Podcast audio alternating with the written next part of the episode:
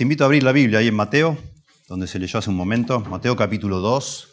Queremos meditar sobre el relato de los, los magos que vienen a adorar al Señor cuando nació.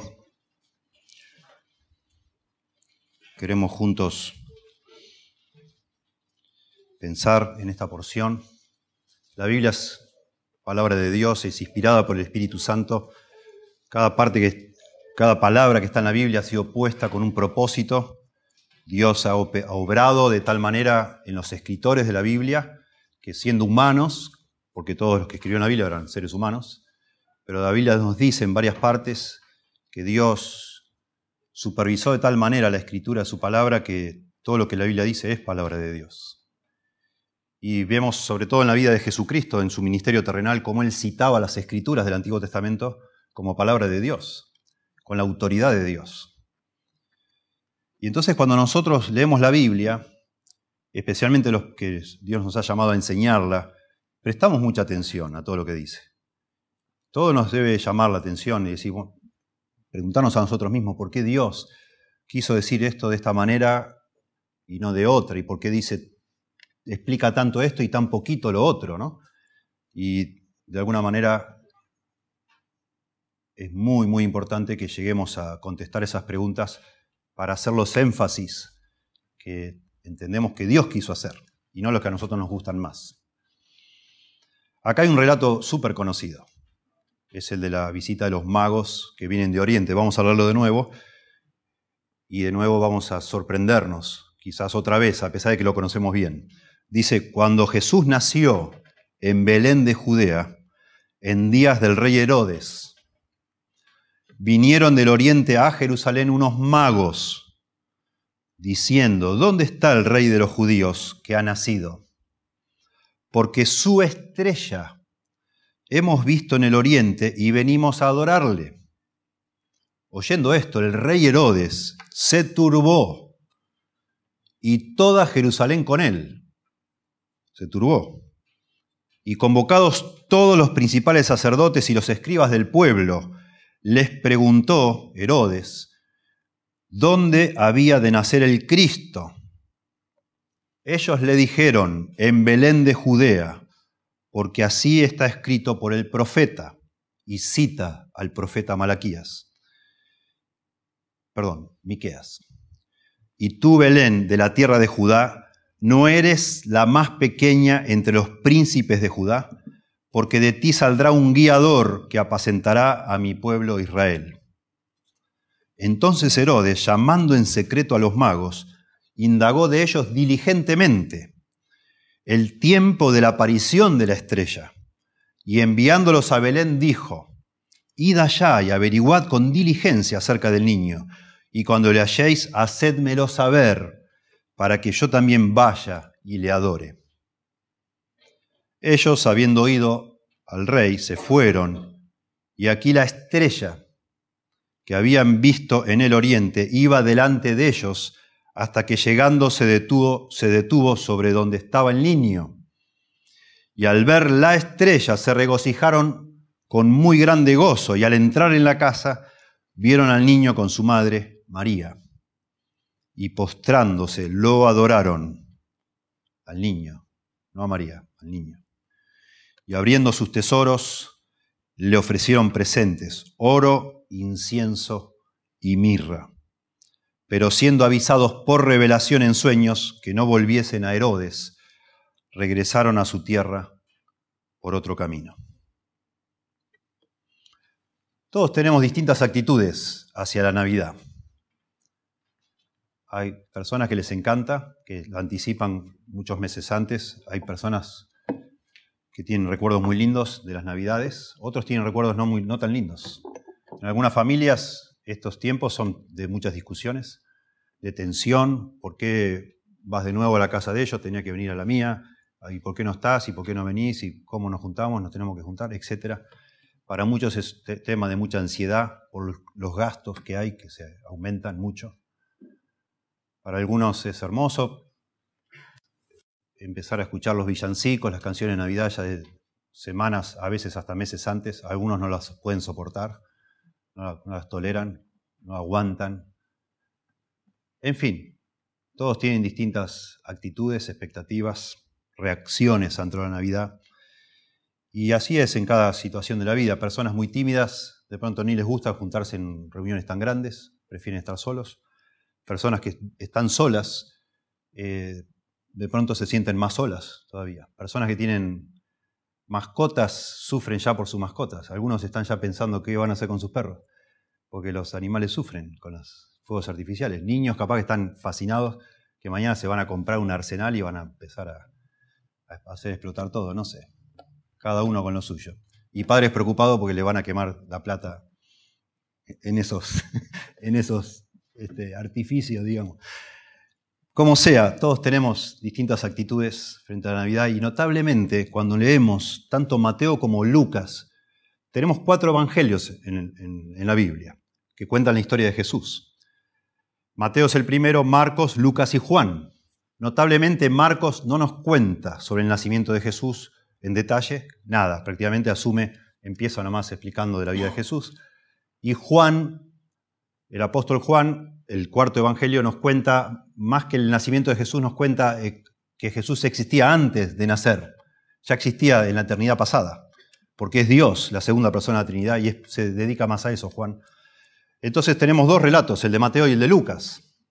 El de Lucas es el más detallado, y aún así Lucas dedica muy, poquita, muy poquitas palabras para explicar el nacimiento de Jesús. Lucas dice así, escuchen, pero no la conoció Perdón, este es, este es Mateo. Lucas nos cuenta, en uno muy poquito versículo, no lo tengo en mis notas, muy poquito nos cuenta sobre el nacimiento de Cristo. Cuenta más de los pastores, de los ángeles, pero el, evento del nacimiento es un versículo en el Evangelio de Lucas. Y cuando venimos a Mateo, todavía más corto. Recién leímos, pero no la conoció al final de Mateo 1 hasta que dio a luz a su hijo primogénito y le puso por nombre Jesús. Pero el énfasis del relato es que María era virgen. Ese es el énfasis. Que no la conoció quiere decir que no tuvo relaciones íntimas con María hasta que nació su hijo, remarcando, subrayando que Jesús nació de una virgen. Eso es lo que está diciendo. Y cuando empieza el capítulo 2, que uno dice, bueno, ahora va a contar cómo nació Jesús. Dice, cuando Jesús nació en Belén de Judea, en días del rey Herodes, vinieron unos magos a adorarle. ¿Y qué pasó? ¿Y por qué no nos explica más detalles del nacimiento de Jesús. Lucas nos cuenta que no había lugar en el mesón, que tuvieron que ir a, un establo, pero no demasiado. Nos llama la atención que tanto Lucas como Mateo, que son los únicos que nos cuentan el nacimiento de Jesús, prefieren enfocarse en las actitudes de otros frente a ese acontecimiento, las reacciones de otros. Es muy notable eso. Y eso se explica por lo que significa el género literario llamado evangelio. Los evangelios no son biografías. Si esto hubieran sido biografías, estarían mal escritas porque no nos explica demasiado. Los evangelios son tratados, son escritos que se hicieron con el propósito de persuadir a las personas que lo leyeran de creer en Cristo, de seguir a Cristo, de entregarse a Cristo. Entonces en los evangelios se subraya todo el tiempo las actitudes de las personas. Y se ponen ahí para que nosotros cuando leemos nos identifiquemos. Si vamos a ser como esta persona, por ejemplo, Lucas enfatiza la indiferencia. Nadie María y José llegan a Jerusalén, a, Belén, nadie los atiende, nadie los recibe, no, encuentran lugar donde estar, terminan en un establo de animales, donde está todo sucio. Y los únicos que se aperciben del nacimiento del rey de los judíos de Dios hecho hombre, la encarnación.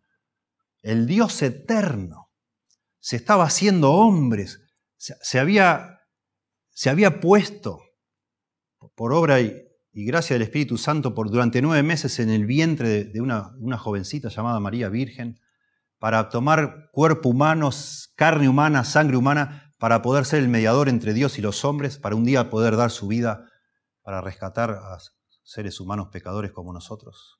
Estaba entrando al mundo Dios hombre y nadie le interesa. Eso es lo que parece que muestra Lucas. Y Mateo parece que nos quiere mostrar otra reacción. Nos muestra Mateo que vinieron personas de Oriente, paganos, magos paganos, de una nación extraña, nada que ver con el pueblo de Israel, que no tenían las escrituras, que no conocían las escrituras, que se pasaban, más que estudiando las escrituras, se pasaban estudiando el cielo y las estrellas y los, los astros. Vienen personas que no tienen nada que ver con Jesús, a adorar a Jesús, y los que sí tendrían que haberlo adorado no lo adoran. Herodes, que es un rey, lo quiere matar, trata de matarlo. Los escribas que nos muestran acá y los, los sacerdotes saben, saben todas las profecías, las conocen, sin embargo no, no, no van a adorar al rey. Tienen un conocimiento, pero no les interesa. Solo un grupo de paganos, de magos paganos, quieren adorar al Señor. Y esto está puesto acá de nuevo para que cuando nosotros leamos nos hagamos preguntas, pensemos en nuestra reacción. La, venida de Cristo a este mundo cambió el mundo, antes y después de Cristo, ha cambiado la historia para siempre, ha cambiado la, humanidad. Pero el propósito de haber venido Cristo a este mundo tiene que ver no solo con grandes acontecimientos, con cambiar el curso de la historia, sino con individuos, personas. El Señor vino acá a, a buscar y salvar lo que se había perdido, dice. El Señor vino a buscar individuos, como vos y como yo. Y dentro del relato, dentro de todo este relato que habla de acontecimientos muy grandes, y ahí los vamos a mencionar, se está apuntando también a, vos, a mí, que leemos, que escuchamos. ¿Qué vas a hacer vos con Jesús? ¿Qué, ¿Cuál es tu reacción al saber que Dios un día se hizo hombre y vino a rescatarte de tus pecados? ¿Qué vas a hacer? ¿Vas a ser como las personas que ya saben, como sabían acá los, los estudiosos de la Biblia, los escribas y los sacerdotes? Ah, sí, sí, ya sé. Y seguís tu vida como si nada. ¿Vas a ser como Herodes, que hasta te produce hasta un rechazo, una cosa, te molesta que vengan a invadirte con tus planes y tus cosas? ¿O vas a ser como estos hombres que vienen de lejos y se postran a adorar al Señor y lo abrazan y le reciben. Esa es un poco la razón de que este relato esté aquí. Y esa es la razón de que a lo largo de todo el Evangelio de Mateo y de los otros Evangelios, cada tanto parece que se frena el relato y hace una apelación al que está leyendo a ver qué vas a hacer vos. El, el Evangelio este de Mateo termina justamente igual que como empieza, cuando el Señor resucita y está la tumba vacía y buscan testigos falsos para decir que todo es una mentira. Y hay un soldado, un soldado al pie de la cruz, cuando todo el mundo se burla, hay un soldado al pie de la cruz, un romano que no sabe nada. Y dice, verdaderamente este es el Hijo de Dios, este era el Hijo de Dios. De nuevo, poniendo actitudes, reacciones para que que le diga, ¿y yo qué voy a hacer yo? Como estos judíos que durísimos, que aún frente a una tumba vacía inventan excusas y no pueden creer, voy a ser como esta multitud que se burlaba o voy a ser como este ignorante, este soldado ignorante que no sabía nada, pero al final reconoce igual. O este ladrón que estaba acá colgado y adora al Señor. ¿Cómo está mi corazón frente a todos estos eventos? Ese es el punto. Entonces, analicemos este relato juntos, pero todo el tiempo pensando en nosotros. Eso es lo que debemos hacer. Acá suceden cosas maravillosas. Para nosotros esto es un relato muy querido. Es notable, es notable que estos magos que vienen del oriente hayan sido guiados por una estrella. La verdad llama mucho la atención eso. Es muy tierno la escena que nos imaginamos de estos magos postrados ante el Señor, trayendo los regalos. Pero también sea tan familiar es esto y tan querido para nosotros, se nos ha metido un montón de inexactitudes, digamos así. En ningún lado dice que eran reyes, no son reyes, son magos, dice acá, no reyes. En ningún lado dice que eran tres. No dice la cantidad que eran. Se supone que era un grupo, algunos creen que más de 20 personas han venido ahí. Esto, esto era un viaje en aquella época que duraba meses, meses andando. Deben haber traído una buena caravana de personas y debe haber sido notable cuando llegaron a Jerusalén. Eh, todo el mundo se enteró. No, no nos dice el relato que fueron directamente a hablar con Herodes. No nos dice. Sí, de Herodes después quiso hablar secretamente con ellos. Pero al entrar a Jerusalén, semejante comitiva del oriente, todo el mundo supo. Y seguramente empezaron a preguntar. Y el revuelo fue enorme. No dice entonces cuántos eran. No dice que eran reyes, dice que traían tres regalos, quizá de ahí el número tres, oro, incienso y mirra, eso es lo que dice. Tampoco dice, eh, nosotros cuando, no sé ustedes si lo hace, a mí me ha gustado siempre hacerlo, armar un pesebre en la casa, como una representación, ¿no? De lo que sucedió esa noche en el, en el, establo, eso. El pesebre es donde los animales comen, toman agua o comen. Y entonces se, se hace un establo, ahí se pone a Jesús, a José, a María, a unos animales, un burro, una vaca, los pastores, las ovejitas, y por lo general se ponen los tres reyes, magos. Bueno, por lo que leemos acá, ya no estaban en el establo tampoco, estaban en una casa. Eh, cuando una mujer judía piadosa como era María tenía un bebé, tenía que esperar 40 días y hacer una ceremonia de purificación. Así que es muy probable que después de nacer Jesús, ellos ya, después que la gente se empadronó, todos tuvieron que viajar a distintas ciudades para empadronarse, por eso no había lugar en el mesón. Después que cada uno se empadronó, volvió a su casa, pero María, presumiblemente después que todo el mundo se volvió, sí encontró un lugar donde quedarse. La noche que nació Jesús no tenía donde quedarse. Pero después parece que sí, alquilaron algún lugar y estaba ahí, estaba en Belén, pero en una casa. Y eh, también ya pasados varios días. Noten que Herodes quiere saber cuándo. Diligentemente quiso saber, Herodes dice, en qué momento ellos vieron esa estrella. Ellos vieron la estrella estando en Oriente, no sabemos, ahora mencionamos eso, no sabemos qué tan lejos, pero tratamos de imaginar que mínimo estuvieron dos meses viajando.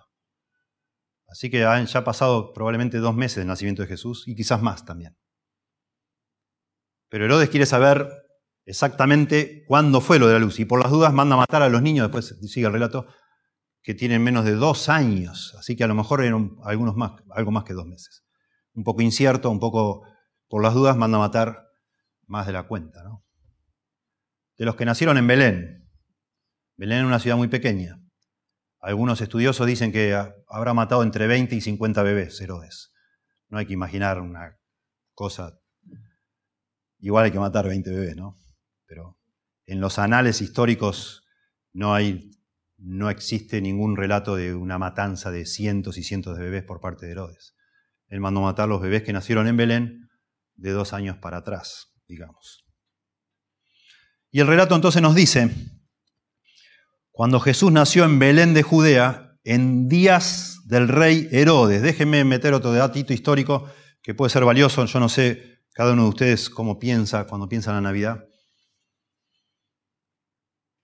Pero cuando dicen días del rey Herodes, Jesús nació en días del rey Herodes. Herodes gobernó sobre Israel como un rey marioneta, así se llama, puesto por Roma, desde el año 37 a.C. hasta el 4 a.C. Y Jesús nació antes que muriera Herodes.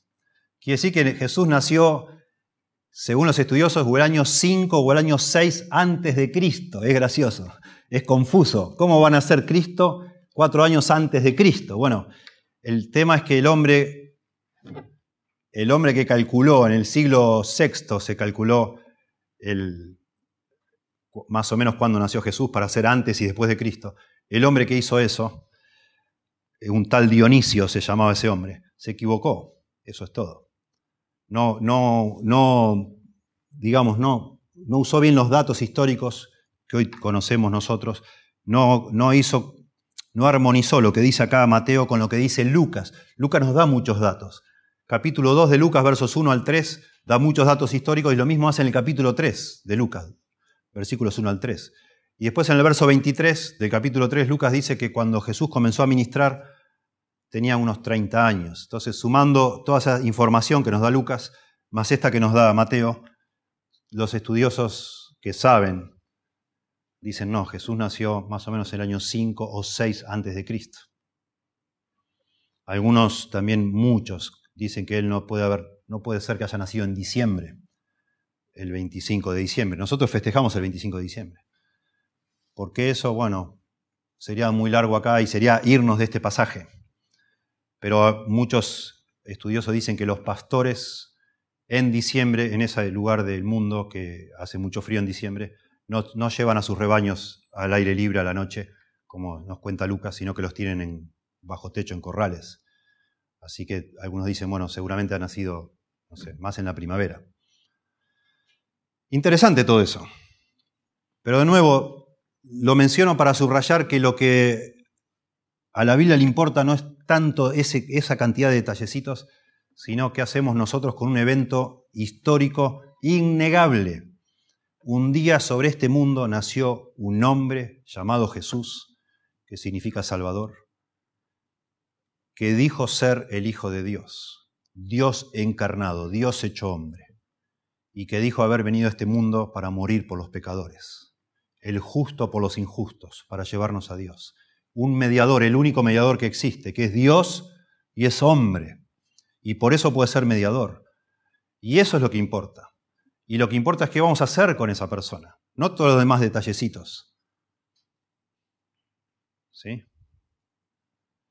No es, no es el punto. Por eso nosotros celebramos la Navidad. Yo celebro la Navidad aún sabiendo o sospechando con gran probabilidad que sea cierto que no ha nacido el 25 de diciembre. La verdad no me interesa. Me interesa que por como somos los seres humanos, muchas personas hoy han visitado un montón de iglesias, personas que en todo el año no van a la iglesia, y hoy han ido y hoy están escuchando, como vos estás acá y estás escuchando. Otra vez, la historia de Jesús, eso es lo que más importa. Porque nuestra vida depende de qué vas a hacer vos y yo con Jesús. Dice el, apóstol Juan, al final, en una de sus cartas, al final de su vida, dice, el que tiene el Hijo, tiene la vida. El que no tiene el Hijo de Dios, no tiene la vida. El destino eterno de una persona depende de qué hace con el Hijo de Dios, qué hace con Jesús, qué hace con Jesucristo. Cristo y Jesús son la misma persona. Jesús es el nombre humano Cristo. Indica la palabra Christos, en griego significa ungido. Es el Mesías, el rey prometido a Israel.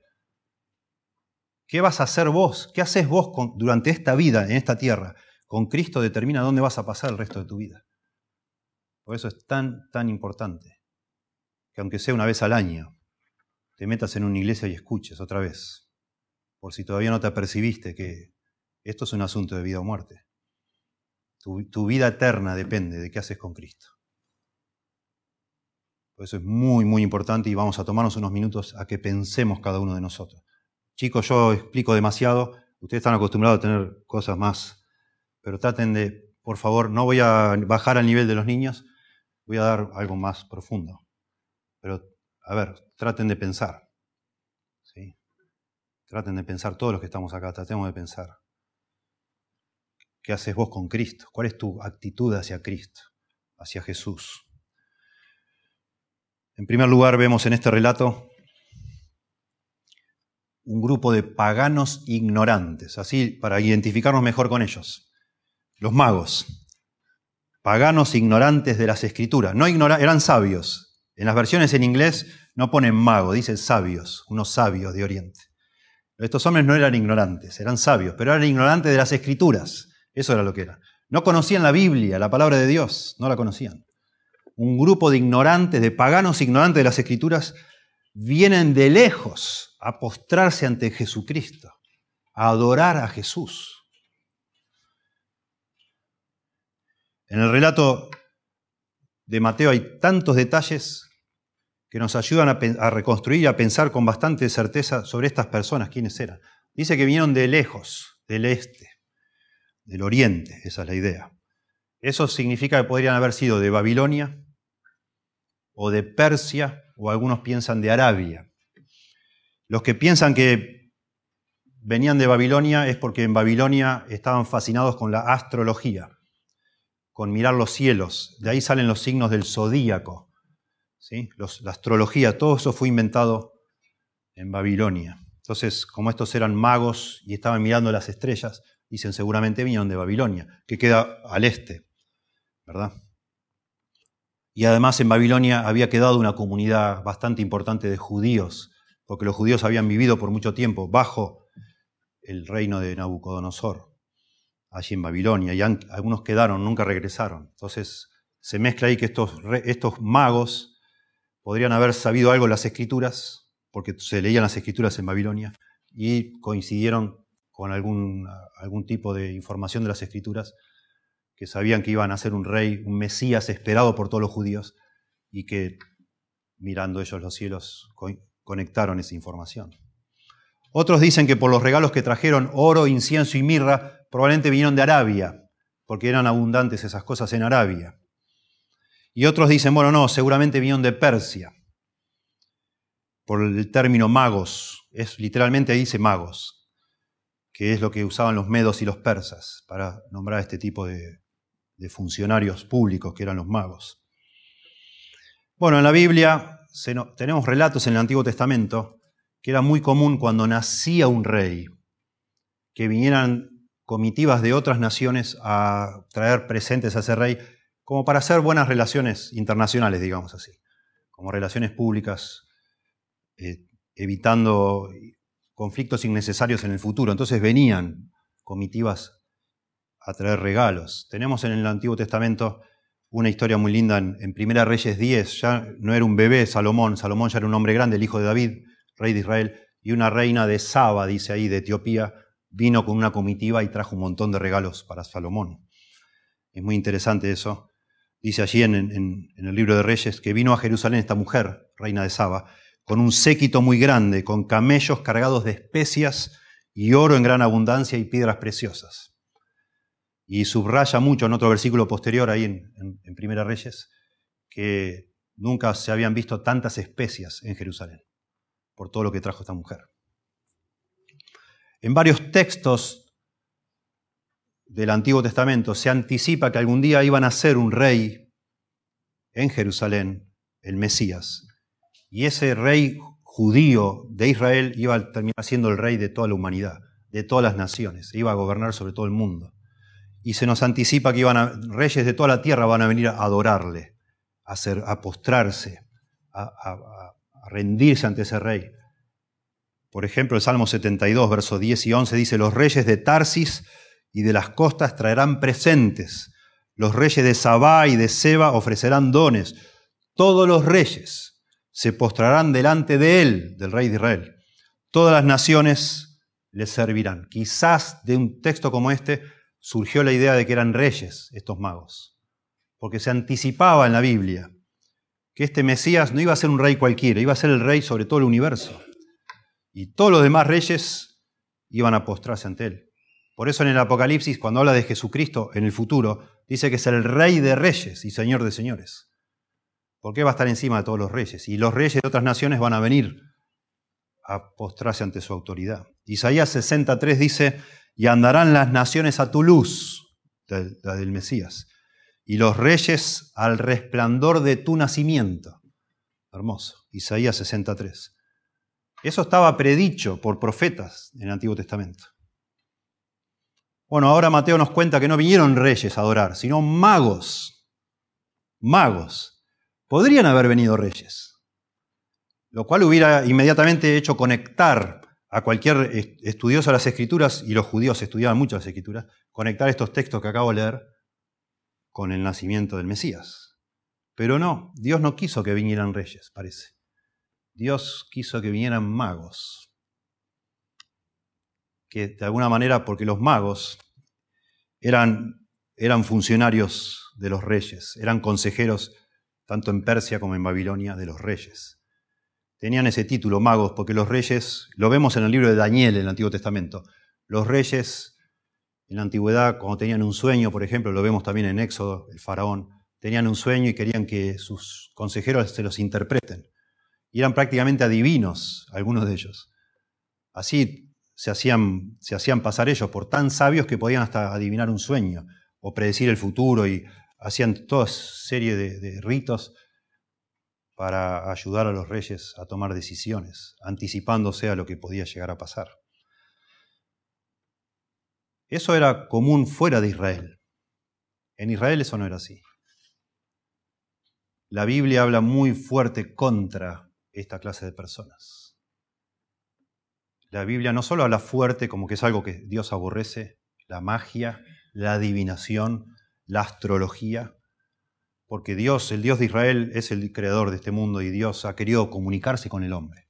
Y Dios le enseñó a su pueblo, no busquen todo ese tipo de supersticiones, escúchenme a mí. Dios les dejó al pueblo de Israel un libro, las escrituras, y a, través de Israel a toda la humanidad, nos ha dejado para saber su voluntad las escrituras. No necesitamos andar leyendo la borra de, no sé, de una taza de café o, los excrementos de los animales o los intestinos, como hacían muchos adivinos. No necesitamos eso nosotros. De ninguna forma. Escuche lo que dice la Biblia sobre esta clase de personas, los adivinos, los magos. Si bien eran sabios, eran respetados en las cortes del oriente, paganas, no era así en Israel. Dice Jeremías 10, versículos 1 y 2, Oíd la palabra que Jehová ha hablado sobre vosotros, oh casa de Israel. Así dijo Jehová, no aprendáis el camino de las naciones, de las naciones paganas, ni de las señales del cielo tengáis temor, aunque las naciones las teman. Dejen de mirar el cielo a ver si qué te va a pasar. Hasta el día de hoy persiste eso. Cuando la gente consulta el, zodíaco, ¿no? ¿Cómo, ¿Cómo le llaman eso? El horóscopo. El horóscopo supuestamente tiene que ver con los planetas, con él, cuándo naciste, dónde estaba la estrella cuando vos naciste, etc. Eso viene desde Babilonia y de Persia. todavía persiste. Dios dice, no, no hagan eso. No lo acepto. Está mal.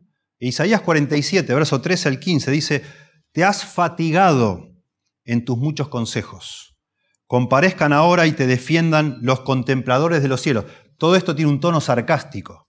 La Biblia se burla de los adivinos, se burla de estas personas. La Biblia menosprecia a estas personas casi como si fueran charlatanes. Así los trata. Comparezcan ahora y te defiendan los contempladores de los cielos, los que observan las estrellas, los que cuentan los meses, para pronosticar lo que vendrá sobre ti. Es como si Dios dijera, ah, sí, está bien, ustedes, mi pueblo, mi nación, al que yo les di la Biblia, ustedes se la pasan mirando ahí el horóscopo, ok, que el horóscopo los defienda entonces. Vayan ahí a que ellos los protejan y les enseñen todo. Ya basta de, de burlarse de mí. He aquí que serán como tamo, dice Dios estas personas, como, como estopa, como, como paja seca. Fuego los quemará, no salvarán sus vidas del poder de la llama, no quedará brasa para calentar sin inumbre a la cual se sienten. Así te serán aquellos con quienes te fatigaste, los que traficaron contigo desde tu juventud. Noten, todo sarcástico. Dice que se fatigaron como que se cansaron de ir a consultar a esos adivinos los que traficaron contigo desde tu juventud, traficaron en el sentido, te sacaron todo el dinero. Como si estuviera diciendo Dios, tanto has ido a, consultar a esos adivinos curanderos o lo que sea, te, quedaste, te dejaron sin dinero, te fatigaste. Cada uno irá por su camino, no habrá quien te salve, dice Dios. Solo un ejemplo, hay más en la Biblia, solo para mostrar que, según la Biblia, esta clase de personas era despreciable.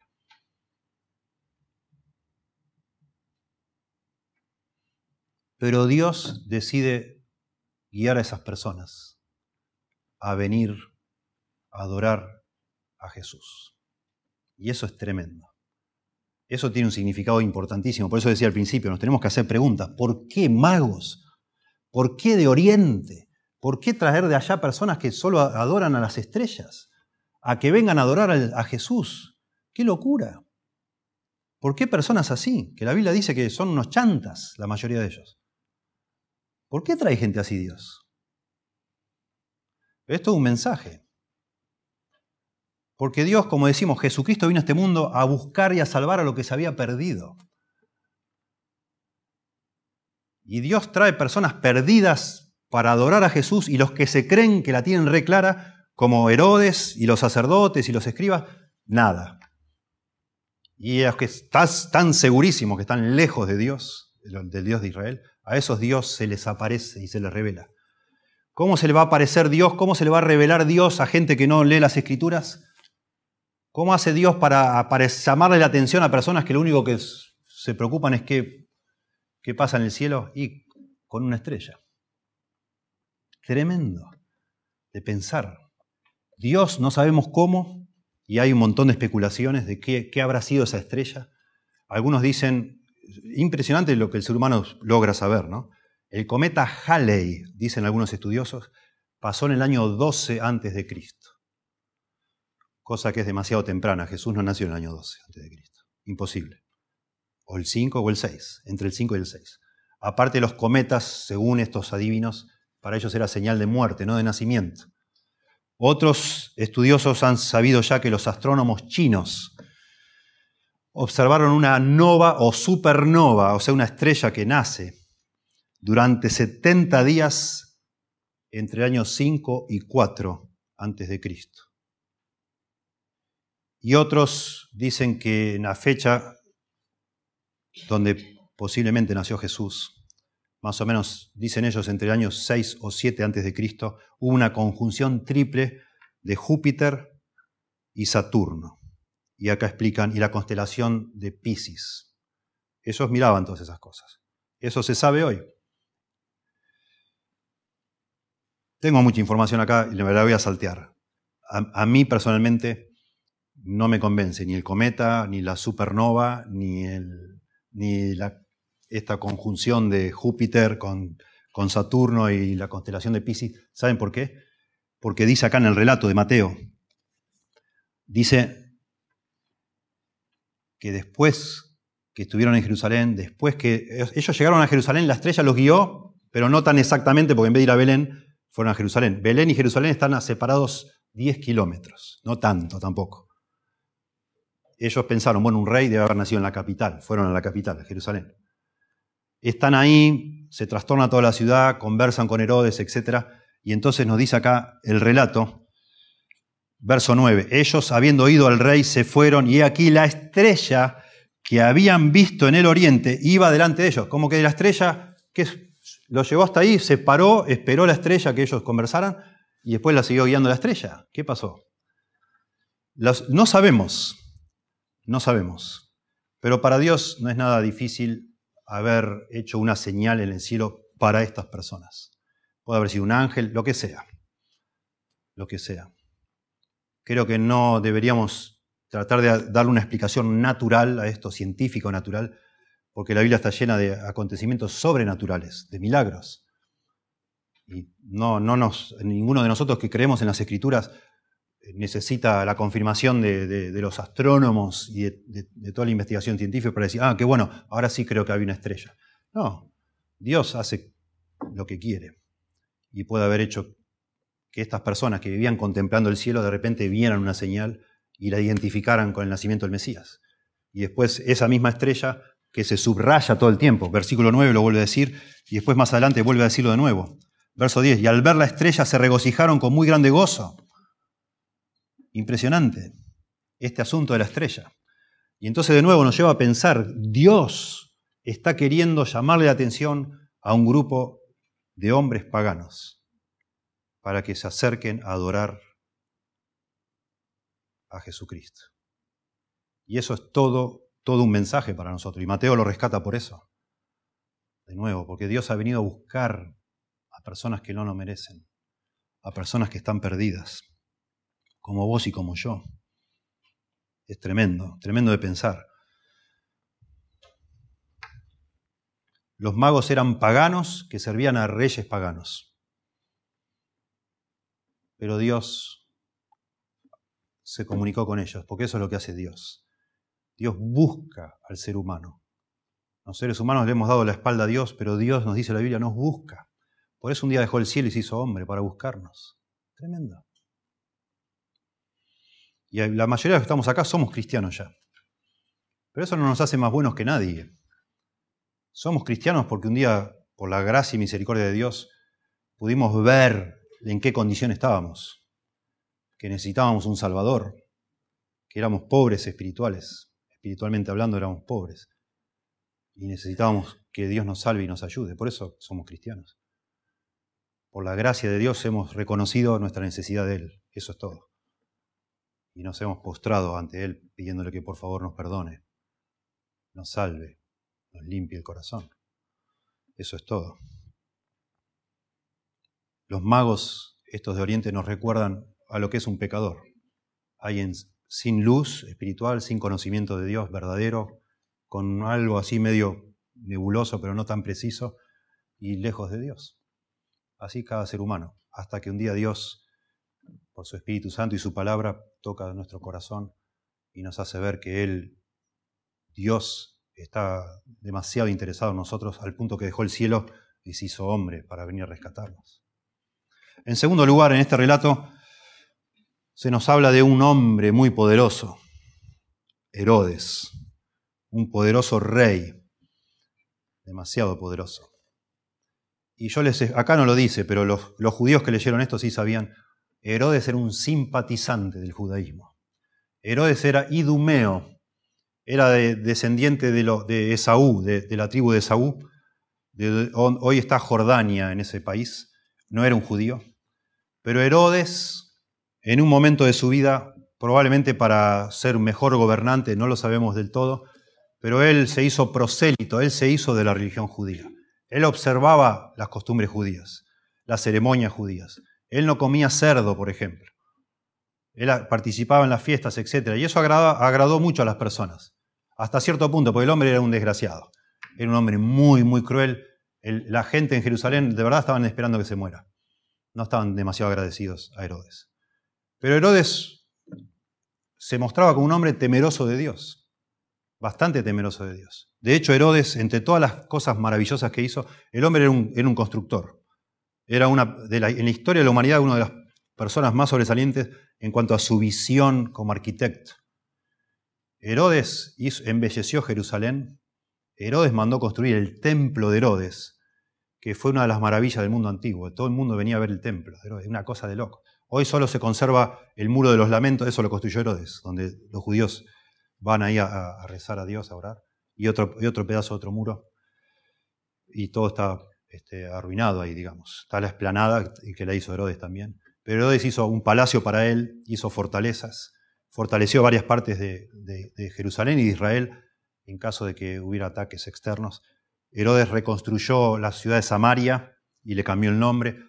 Herodes hizo el puerto antiguo más imponente que hubo, que era el, puerto de Cesarea, para poder hacer comercio.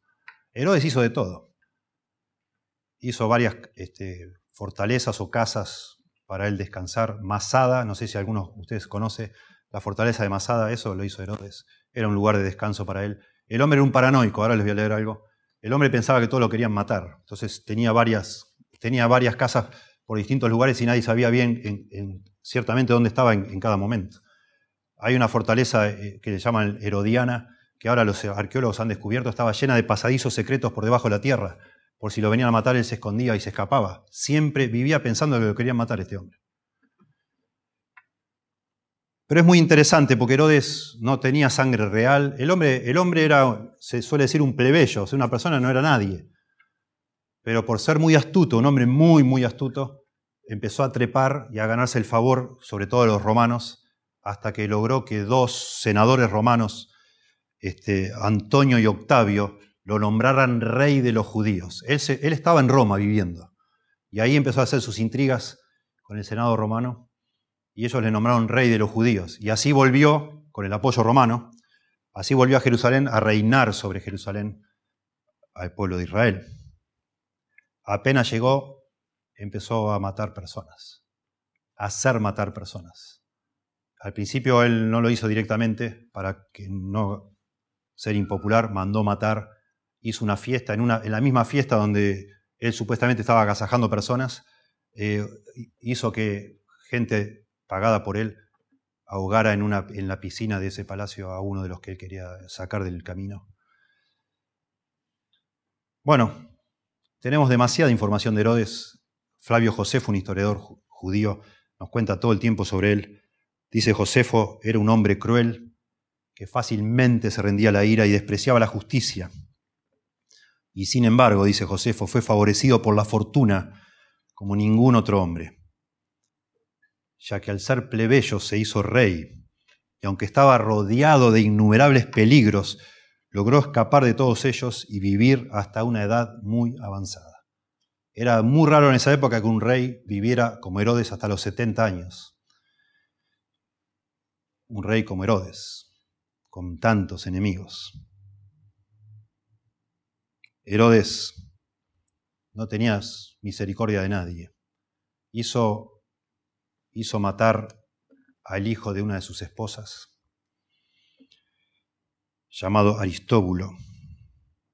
Después, a medida que fue gobernando, 37 años gobernó, o 30 y algo de años, empezó a ejecutar a varios miembros de su familia.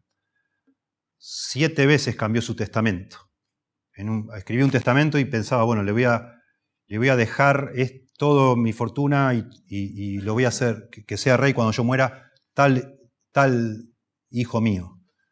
Y al final sospechaba que su hijo ya no era favorable para o simpatizante de él, entonces lo mandaba a matar y cambiaba el testamento. Y así siete veces cambió el testamento, Herodes. Tremendo. Ejecutó a varios miembros de su familia, incluido a su mujer Mariamna, en el año 29 a.C. Muchos años después, sospechaba que los hijos que él había tenido con Mariamna, uno llamado Alejandro y otro Aristóbulo, conspiraban contra él, los mató también, a sus dos hijos. Finalmente hizo ejecutar también a Antípater, su, su primer hijo, lo hizo matar también. Escuchen lo que dice un libro de estudio sobre Herodes. Las conspiraciones y el contraterrorismo caracterizaron los últimos años del reinado de Herodes. En total, Herodes se casó con diez esposas y sus numerosos hijos pelearon por obtener su trono. Una y otra vez Herodes promovía a uno de sus hijos, después descubría un complot y entonces mataba a su hijo. Cuando se acercaba a los 70 años, Herodes se obsesionó con el plan de destruir a todos los herederos menos al que él había escogido. Poco antes de su muerte oyó las perturbadoras noticias de que un rey de Israel, que había sido esperado durante largo tiempo, había nacido en Belén. ¿Qué iba a hacer Herodes? Y mandar a matar. Eso es lo que hacía él para protegerse. Ordenó a sus soldados que mataran a todos los niños recién nacidos de aquel lugar, en forma muy parecida a como había asesinado a los rivales de su propia familia. Eso hacía él. Augusto César, emperador romano, llegó a bromear sobre Herodes y decía, es mejor ser un cerdo de Herodes que un hijo de Herodes. Y es un juego de palabras. En griego la palabra cerdo es la palabra jugos. Y la palabra hijo es la palabra juyos, es una letra de diferencia. Es mejor ser un jugos de Herodes, un cerdo, porque Herodes era judío y no comía cerdo, entonces no los mataba. Es mejor ser un cerdo de Herodes que un hijo, porque los hijos los mataba, pero los cerdos no. Cada, a medida que pasaron los años, se fue volviendo loco este hombre, cada vez más loco, estaba loco. Su vida terminó de una manera desgraciada, no confiaba en nadie ni en su sombra terminó encerrado en sus mansiones, en esta hora que la fortaleza herodiana, llena de pasadizos, de escondites para si alguien lo venía a matar. Dice, se llegó a decir, Herodes llegó al poder como un zorro por todas las intrigas que lo llevaron, reinó como un tigre, fue muy bueno el reinado de Herodes, mucha paz en Israel, pero murió como un perro. Eso es lo que decían de Herodes. Bueno, aparece acá en esta historia y notablemente vemos que este hombre era un rey terrenal, y este es el interés de Mateo. Mateo, desde que empieza su evangelio hasta que termina, quiere mostrarnos que Jesús es el rey de los judíos. Pero no solo el rey de los judíos, es el Mesías, el Cristo. Jesús es el Cristo, es el rey que va a gobernar sobre todo el mundo pronto. Y por eso Mateo está muy interesado en mostrar que un rey terrenal, en ese momento el más poderoso en Israel, llamado Herodes, cuando se enteró que había nacido un rey celestial, digamos así. Eh, había un conflicto de reinos, digamos así, el reino de este mundo con el reino del cielo. Y eso, hasta ahora, estamos en medio de ese conflicto. El reino de Dios contra el reino de los hombres, digamos así. Y Herodes reacciona como un rey terrenal, queriendo matar al Mesías. Queriendo matar al Mesías. Y esa es una reacción.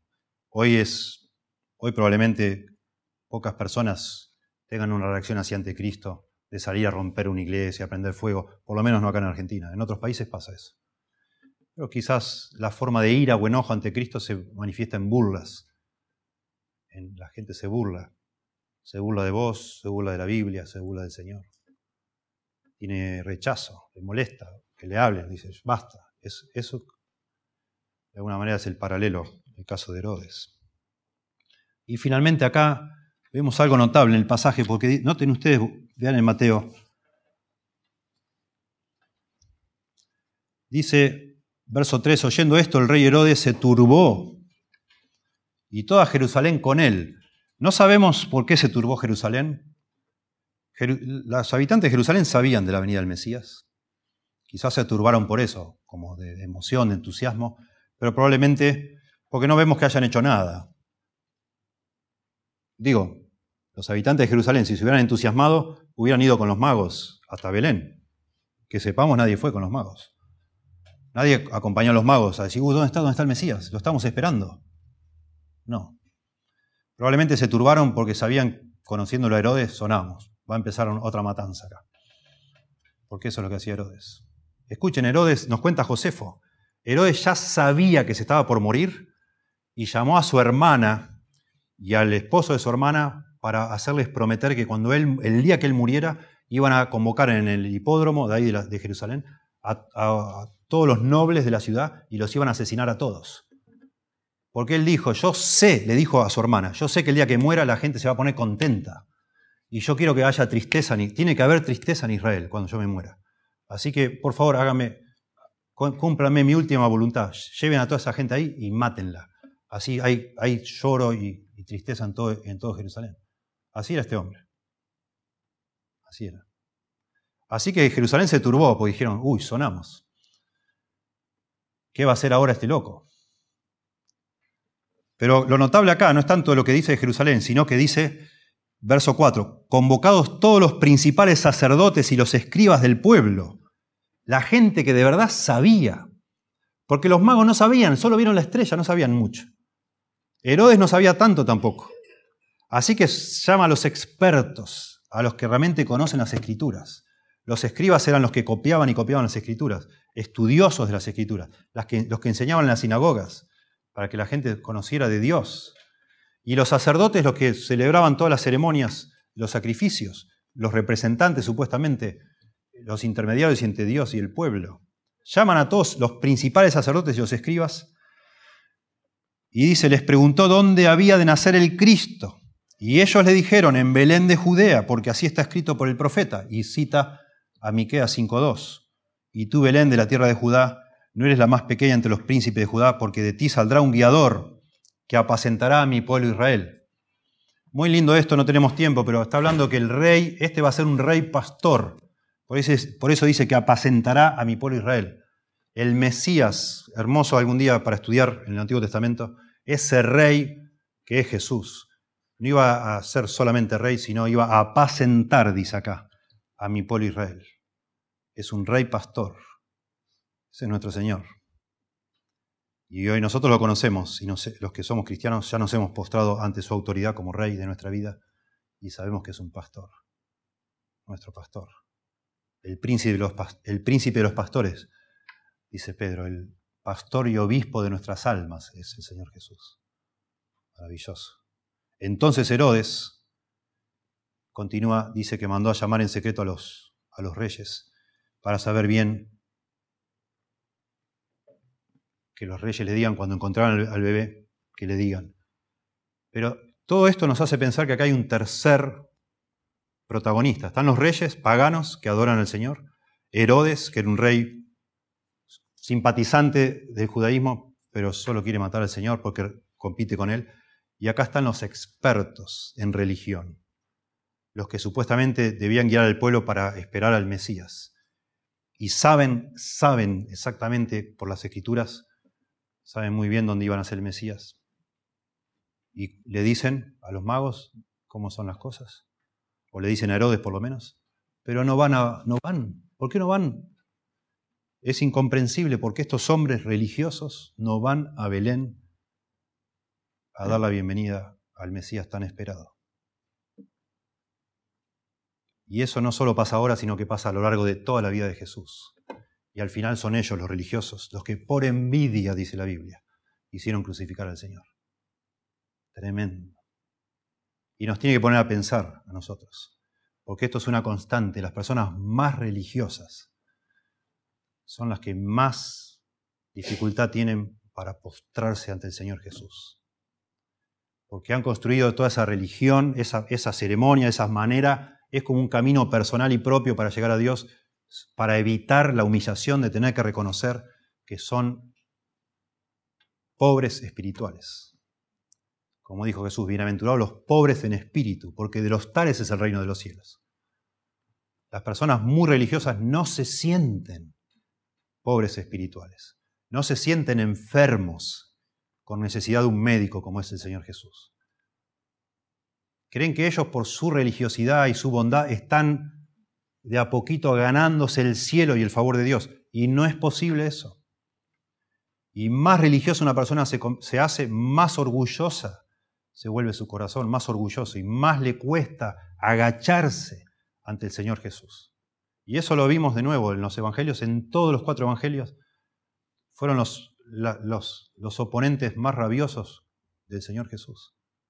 Difícilmente alguno de ellos se doblegó. Nicodemo, vemos en Juan 3, y es una, una rareza.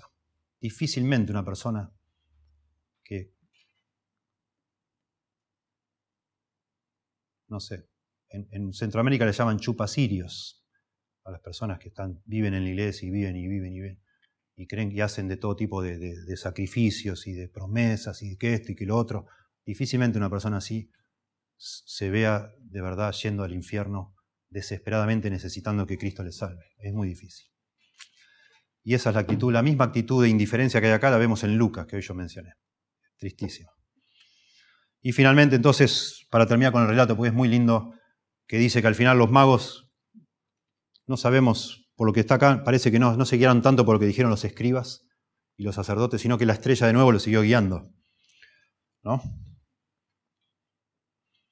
Verso 8 dice, y enviándolos, está hablando de Herodes, a Belén dijo, id allá y averiguad con diligencia acerca del niño, y cuando le halléis, hacedmelo saber para que yo también vaya y le adore.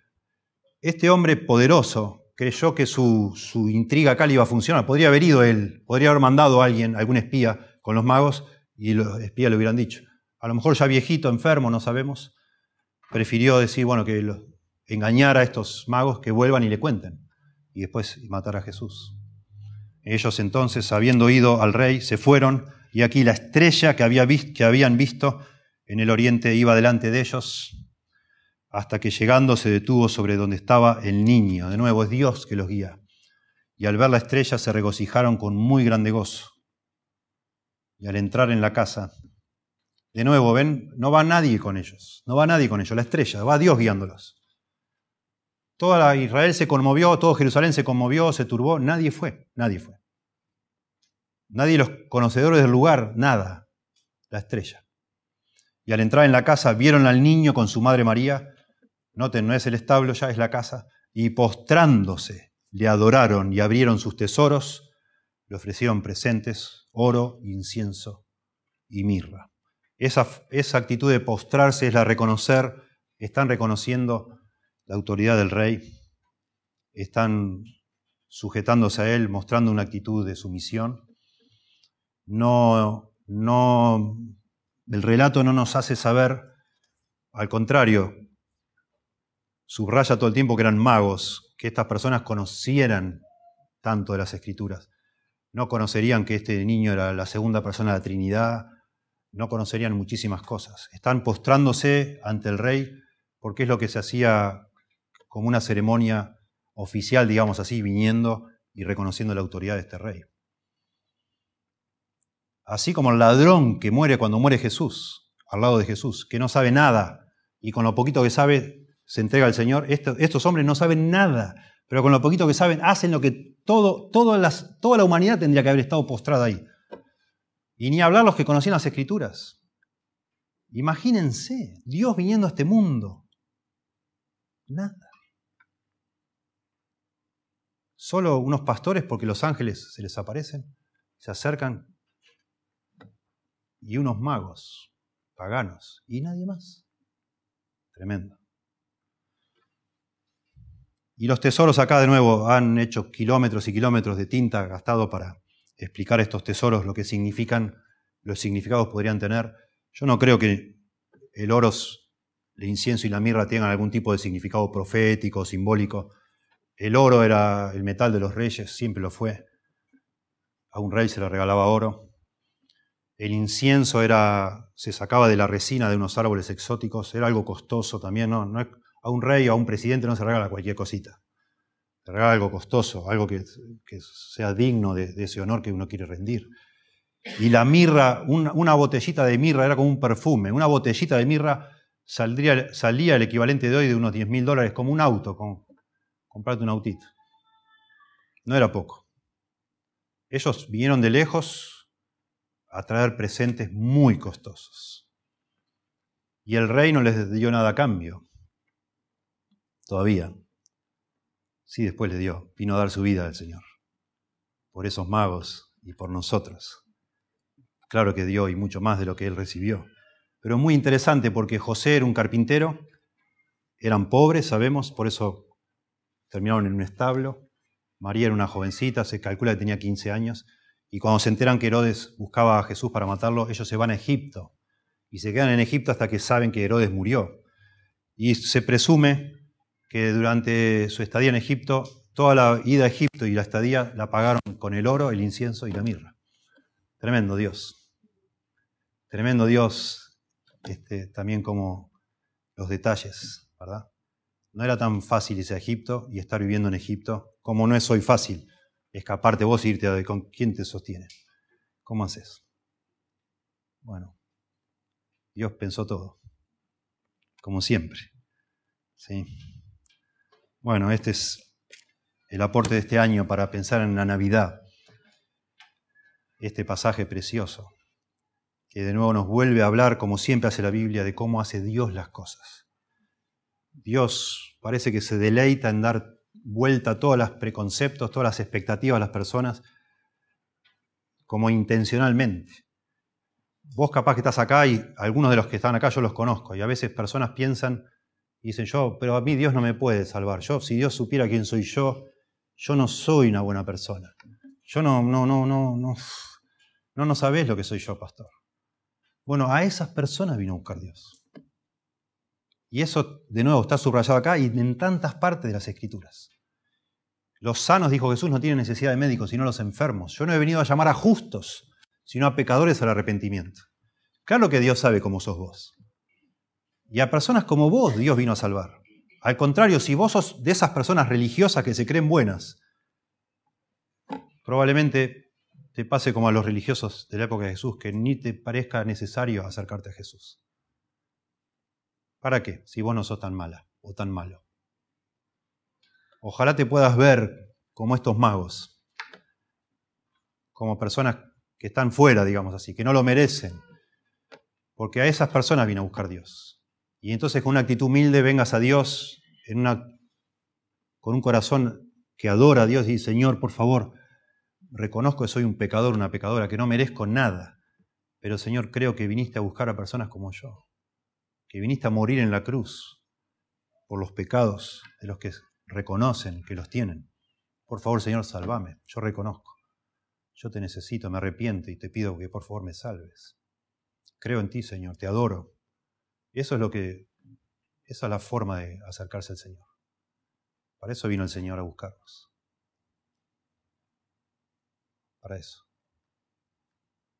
Precioso. Nuestro Señor es el Rey. Ya va a venir nuevamente a pisar esta tierra y a reinar sobre toda la humanidad. Dice la Biblia que un día toda rodilla se doblará y toda lengua confesará que Jesús es el Señor. Toda la humanidad. Antes de que el Señor arroje a la mayor, a la mayor cantidad de personas a la condenación eterna, porque ancho es el camino que conduce a la perdición, dijo Jesús. Antes de que cada ser humano vaya o al cielo o al infierno, antes de eso, dice la Biblia, cada ser humano sobre esta tierra que haya vivido se va a arrodillar ante el Señor Jesús y va a reconocer que eres el Rey.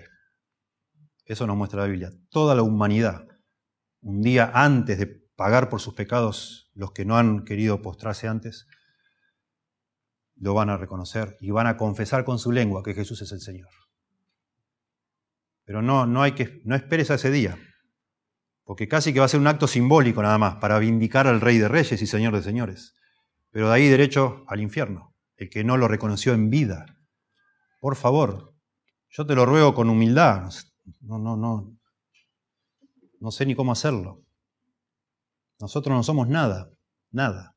Ninguno de los que está acá es mejor ni peor que nadie acá. Somos todos iguales a los ojos de Dios. Por favor, quizás esta sea la última vez en toda tu vida que escuches que Jesús vino a este mundo para morir en la cruz, para poder perdonar tus pecados. No te vayas indiferente, por favor. Rendite al Señor, postrate, adora al Señor y pedile al Señor que te limpie y te perdone. Es lo que cada ser humano necesita, antes de morir. Si no te postras ahora, tarde o temprano te vas a postrar, pero ya va a ser tarde. Ya va a ser tarde, cuando sea el día que Dios dispuso para que cada ser humano reconozca. Señor, te damos gracias por tu palabra, que por favor nos des por medio de tu Espíritu Santo una luz de claridad, Señor, a cada uno de los que estamos aquí para con humildad reconocer que no somos lo bueno que debiéramos ser, lo buenos que debiéramos ser para estar ante ti, ante tu santidad, ante tu justicia, que necesitamos un Salvador y que ese Salvador es Jesús. Que por favor, Señor, cada uno de nosotros, por, con ayuda de tu Espíritu y la luz que nos da tu palabra, la Biblia, podamos reconocerte, Señor por favor. Ten misericordia de cada uno de nosotros, así como un día guiaste a estos magos paganos, iluminándoles, haciendo una señal para ellos para que pudieran buscarte así, Señor, rogamos, ya no como personas que están en tinieblas, porque tenemos tu palabra, la Biblia, que tú hagas en el corazón de cada persona que está aquí produzcas la convicción, la certeza de que esto que se está diciendo es cierto, es verdad, no es un invento, no es un engaño, sino que es de verdad algo que sucedió, que todo el mundo sabe que sucedió, pero que le dan distintos significados, que tú convenzas a cada persona aquí, Señor, que este es el verdadero significado de la venida de Cristo a este mundo, que tú eres Dios, Dios encarnado, sin pecado, que viviste una vida perfecta, pero moriste como un pecador porque estabas cargando sobre ti mismo mis pecados y los pecados de cada persona que un día vas a salvar, Señor. Que por favor convenzas de pecado a cada persona que está aquí y le lleves a los pies de la cruz, como un pastor que tú eres, Señor. Por favor, guíalos con ternura a cada uno de nosotros, guíanos a ti, Señor, por favor para que tú seas nuestro Salvador, ahora, y no nuestro juez, cuando ya sea demasiado tarde, Dios. Te lo rogamos en el nombre de Jesús. Amén.